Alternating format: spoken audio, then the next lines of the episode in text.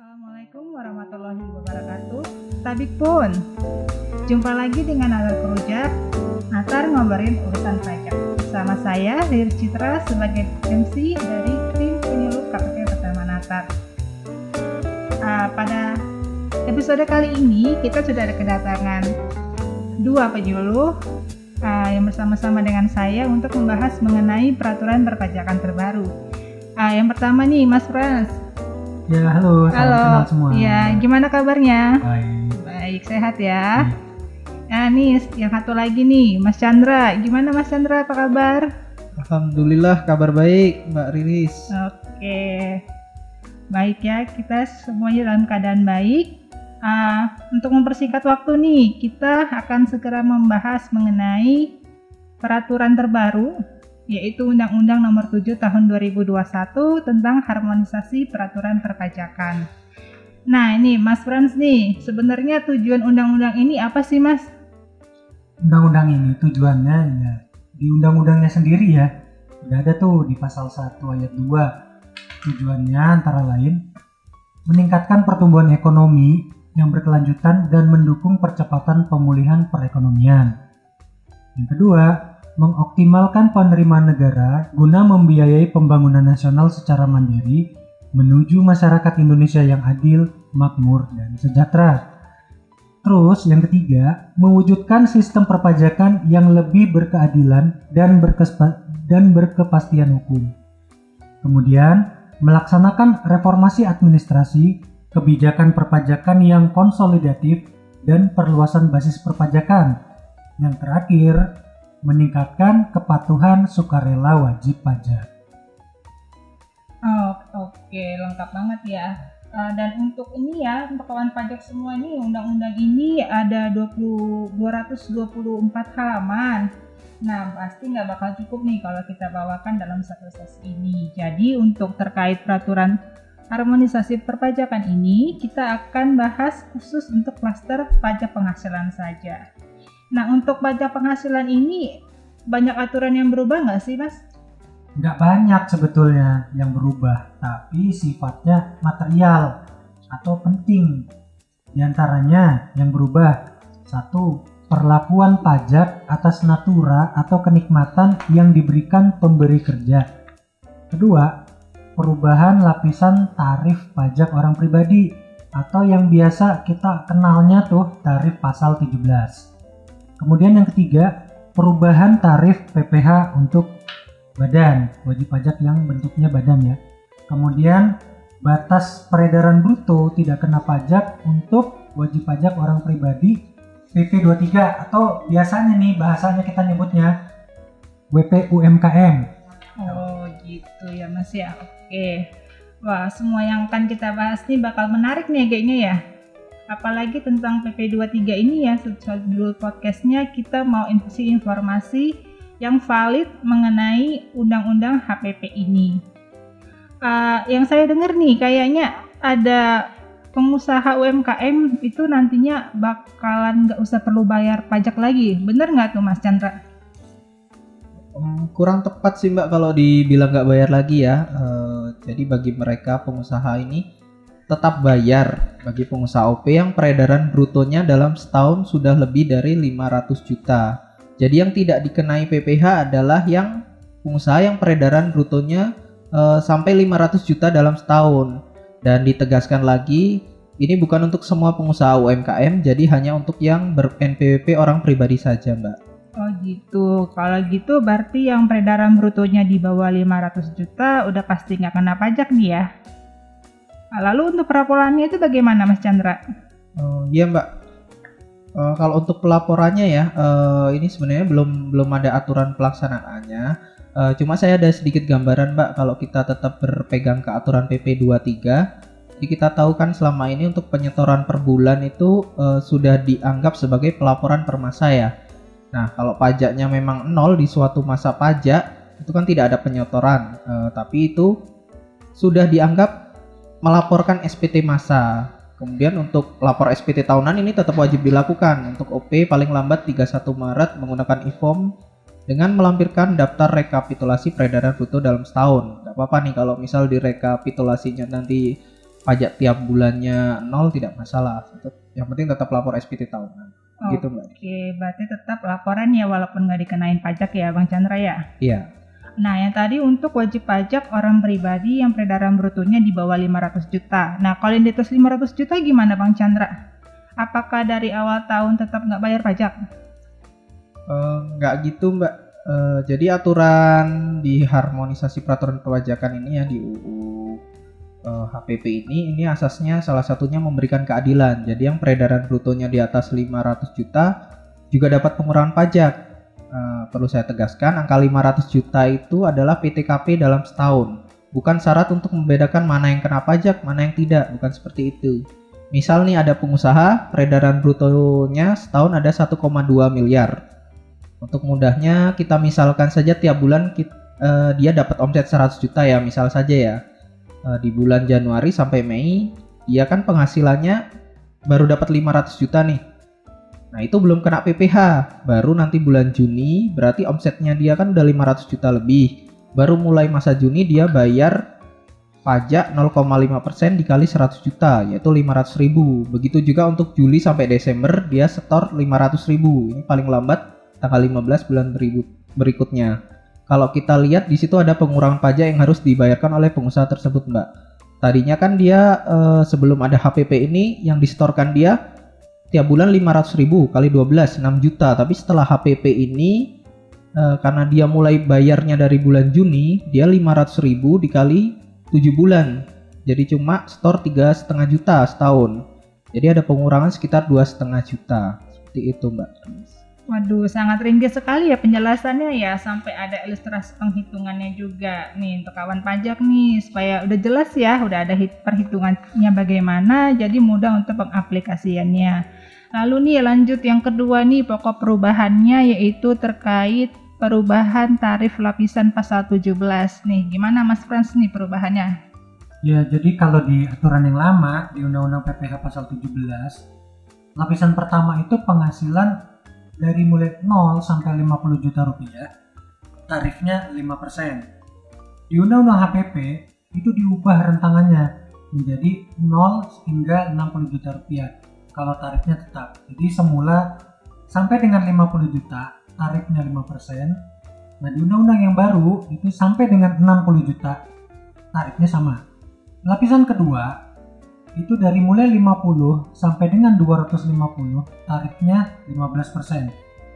Nah, mengikuti yang tadi karena pertama awalnya sampai dengan 50, sekarang sampai dengan 60, lapisan yang kedua ikut berubah. Jadi lapisan kedua mulainya dari 60 juta sampai 250 juta tarifnya nggak berubah, itu 15%. Kemudian lapisan ketiga itu nggak ada perubahan, tetap sama kayak aturan yang lama, yaitu lapisan penghasilan 250 hingga 500 juta, tarifnya 25%. Kemudian lapisan keempat untuk penghasilan di atas 500 juta dengan tarifnya semula 30% itu diubah. Diubahnya menjadi 500 juta hingga 5 miliar tarifnya 30%. Nah, kemudian di undang-undang ini ditambahin satu lapisan nih. Ini kemarin yang ada heboh nih yang disebut pajak untuk orang kaya. Jadi dianggap nih apabila orang itu memiliki penghasilan sudah di atas 5 miliar itu disebut eh, sudah disebut sebagai orang kaya atau berpenghasilan tinggi itu tarifnya 35%. Oh, kayak gitu. Eh, mungkin kawan pajak nih masih agak bingung nih kalau cuma mendengar tarif lapisan, tarif lapisan. Mungkin bisa dicontohkan ilustrasinya itu gimana, Bang Frans? Oke, siap. Jadi yang dimaksud lapisan penghasilan itu adalah lapisan penghasilan yang dikenain pajak.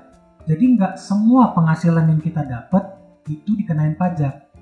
Nah, penghasilan yang dikenain pajak itu tentunya sudah ada pengurangan lain sebagainya. Contohnya PTKP. Ini mungkin kita bahas di lain waktu ya terkait PTKP. Oke. Nah, tapi misalnya nih ada orang dia punya penghasilan misalkan 126 juta. 126 juta itu tentunya sudah dikurangin PTKP. Jadi penghasilan yang akan dipajakin 126 juta. Nah, lapisannya dari 126 ini kita ambil dulu lapisan yang sampai 60. Jadi kan 102 lapisan pertama kan sampai dengan 60, 60 juta. juta, iya. Nah, penghasilan kena pajaknya 126. Berarti dari 126 diambil dulu 60 juta. Oke. Nah, 60 juta itu berarti itulah yang masuk ke lapisan pertama. Maka tarifnya 60 juta kali 5%, 3 juta. Sisanya kan tadi diambil udah 60 nih Hmm, dari 126. Nah, sekarang sisanya berarti ada 66 juta. Iya. Nah, lapisan kedua, kita inget tuh, lapisan kedua berapa? 60 sampai 250. Nah, karena belum sampai 250, berarti dia sudah berhenti tuh di lapisan kedua. Maka tarifnya atas sisanya langsung pakai tarif lapis kedua, yaitu 15% kali sisanya kali 66 juta. Jadi 9,9 juta. Nah, lapisan ketiga ada nggak? Nggak ada Nggak Oh, iya. karena penghasilannya nggak lewat 250. Nah, berapa pajaknya ini harus dibayar? Jadi la- pajak dari lapisan 1 ditambah pajak dari lapisan 2. Lapisan satunya 3 juta, lapisan 2-nya 9,9 juta. Totalnya 12,9 juta. Jadi itu kurang lebih untuk tuan A ini tarif efektifnya itu sekitar 10 sampai 11% per tahun dari penghasilan kena pajaknya. Ini bukan seluruhnya loh. Waduh, gimana nih kawan pajak ini udah sangat jelas sekali ya untuk penjelasan serta ilustrasi contoh penghitungannya. Oke, kita lanjut nih ya. Untuk yang pokok bahasan yang ketiga itu mengenai PPh badan. Ini kira-kira bakal naik atau turun ya tarifnya ya? Ya, gimana Bang Chandra? Oke Mbak Riris, Eh, tadi di awal udah dijelasin ya untuk tujuan RUU HPP ini apa aja tadi udah dijelasin oleh eh, Bang Frans. Salah satunya itu salah satunya itu untuk mengoptimalkan penerimaan negara. Jadi atas dasar itulah pemerintah perlu mempertahankan tarif PPh badan mulai tahun pajak eh, 2022 sebesar 22 22 persen. Jadi nggak berubah ya. Oke. Kan untuk 2020, 2021 ini tarifnya sudah dua- 22%. Kemudian tahun 2002 dan seterusnya ini tadinya eh, rencananya mau diturunkan menjadi 20%. Tapi pemerintah dengan pertimbangan yang banyak, termasuk melihat perbandingan tarif PPh di negara lain, eh, kalau sesuai data itu untuk negara ASEAN ini kalau di rata-rata tarifnya ada di angka 22% nih, Mbak. Jadi ya itu mungkin pertimbangannya eh, tarifnya segini aja deh. Tentunya untuk mengoptimalkan penerimaan negara, jadi tetap 22%. Oh, jadi nggak berubah ya, tetap Iya. 22%. Nah, untuk pokok pembahasan yang terakhir nih terkait Natura, apa aja sih perubahannya? Ini siapa nih, Bang Frans atau Mas Chandra nih? Iya, dari saya Mbak Riris. Oke, Mas Frans. Untuk Natura di aturan yang lama, mak- maksudnya kita ini ya, Natura itu sudah cukup paham ya kita anggap ya. Natura itu artinya sama aja kita diberikan sesuatu tapi dalam bentuk barang. Jadi bukan dalam bentuk uang. Biasanya kan kita kalau kerja ya pasti dapat gaji atau upah berupa uang. Kalau Natura itu dia bentuknya barang atau misalnya fasilitas. Misalnya disewain mobil sama kantor itu. Itu kan harusnya kita bayar pakai uang yang diterima gaji. Nah, itu kira-kira Natura. Nah kalau aturan yang lama, Natura itu kalau yang ngasih artinya tempat misalnya tempat perusahaan kita bekerja itu dia berkepentingan tuh. Kenapa? Karena Natura tadi itu dulu tidak bisa dibiayakan dan yang nerima bukan penghasilan. Maksudnya gimana nih? Maksudnya dibiayakan? Artinya kalau perusahaan itu ngegaji orang, ngegaji pegawainya itu kan akan mengurangi keuntungannya yang nanti akibatnya akan mengurangi penghasilan yang akan dipajakin sehingga pajaknya berkurang. Nah kalau naturanya nggak boleh dibiayakan, artinya nggak boleh ngurangin penghasilan kena pajak, kan perusahaannya berarti kayak ngasih percuma aja. Sebagai akibatnya pegawai yang menerima itu bukan merupakan penghasilan. Nah dengan adanya aturan undang-undang HPP ini, Natura itu disamakan dengan seolah-olah perusahaan itu memberikan uang sehingga perusahaan boleh mengurangi natura dari penghasilan yang akan dipajakin. Nah, sebagai akibatnya apa? Pegawai yang menerima penggantian atau gaji berupa natura, berupa barang atau fasilitas itu dianggap sebagai penghasilan. Gimana cara ngitungnya? Tentu saja berdasarkan kegiatan usaha yang berlaku secara wajar, secara umum. Misalnya seorang manajer disewain fasilitas mobil. Kan normalnya harusnya dia pakai mobil sendiri atau dia beli mobil. Nah, tapi kalau disewain sama perusahaan gimana? Nah itu ongkos sewa mobilnya itu dianggap sebagai penghasilan si manajer, sebagai tambahan penghasilan. Karena memang sebenarnya natura itu ya penghasilan juga, memang dia yang terima. Nah cuman ada nih pengecualiannya, nggak semuanya itu dianggap sebagai penghasilan bagi penerimanya. Contohnya penyediaan makan minum bagi seluruh pegawai jadi kalau makan minum, misalnya kantornya ngasih makan minum untuk seluruh ya, untuk seluruh jangan lupa kata-katanya adalah untuk seluruh maka itu bukan penghasilan. Tapi kalau misalnya yang dikasih makan cuma level manajemen, maka itu bisa dianggap sebagai penghasilan. Kemudian ada lagi natura di daerah tertentu. Daerah tertentu ini contohnya harus ada keputusan Menteri Keuangan, ya biasanya ada pertimbangan terkait lokasinya misalnya lokasinya terpencil jauh dari sumber ekonomi kemudian lokasinya uh, ada unsur keselamatan bagi pegawai dan sebagainya. Kemudian ada lagi natura karena harus punya sehubungan dengan pekerjaannya. Contohnya kalau kita sebagai pegawai konstruksi maka itu minimal punya helm atau uh, rompi konstruksi untuk untuk keamanan lah. Jadi contohnya itu untuk keamanan atau seragam karena keharusan pekerjaan. Nah itu kalau kita dibeliin sama perusahaan yang begitu terkait pekerjaan maka itu bukan penghasilan. Tapi misalnya kayak tadi lagi manajemen bos-bos nih itu dibeliin jas, dibeliin blazer sama perusahaan itu dianggap sebagai penghasilan. Kemudian ada lagi natura yang bersumber dari APBN, APBD, jelas ya. Yang penting sumbernya nih, nggak peduli barangnya apa. Kemudian ada lagi yang terakhir natura dengan jenis dan batasan tertentu. Itu kira-kira Mbak Rini. Oke, udah jelas banget ya kawan pajak ya mengenai natura yang bukan merupakan penghasilan bagi penerima.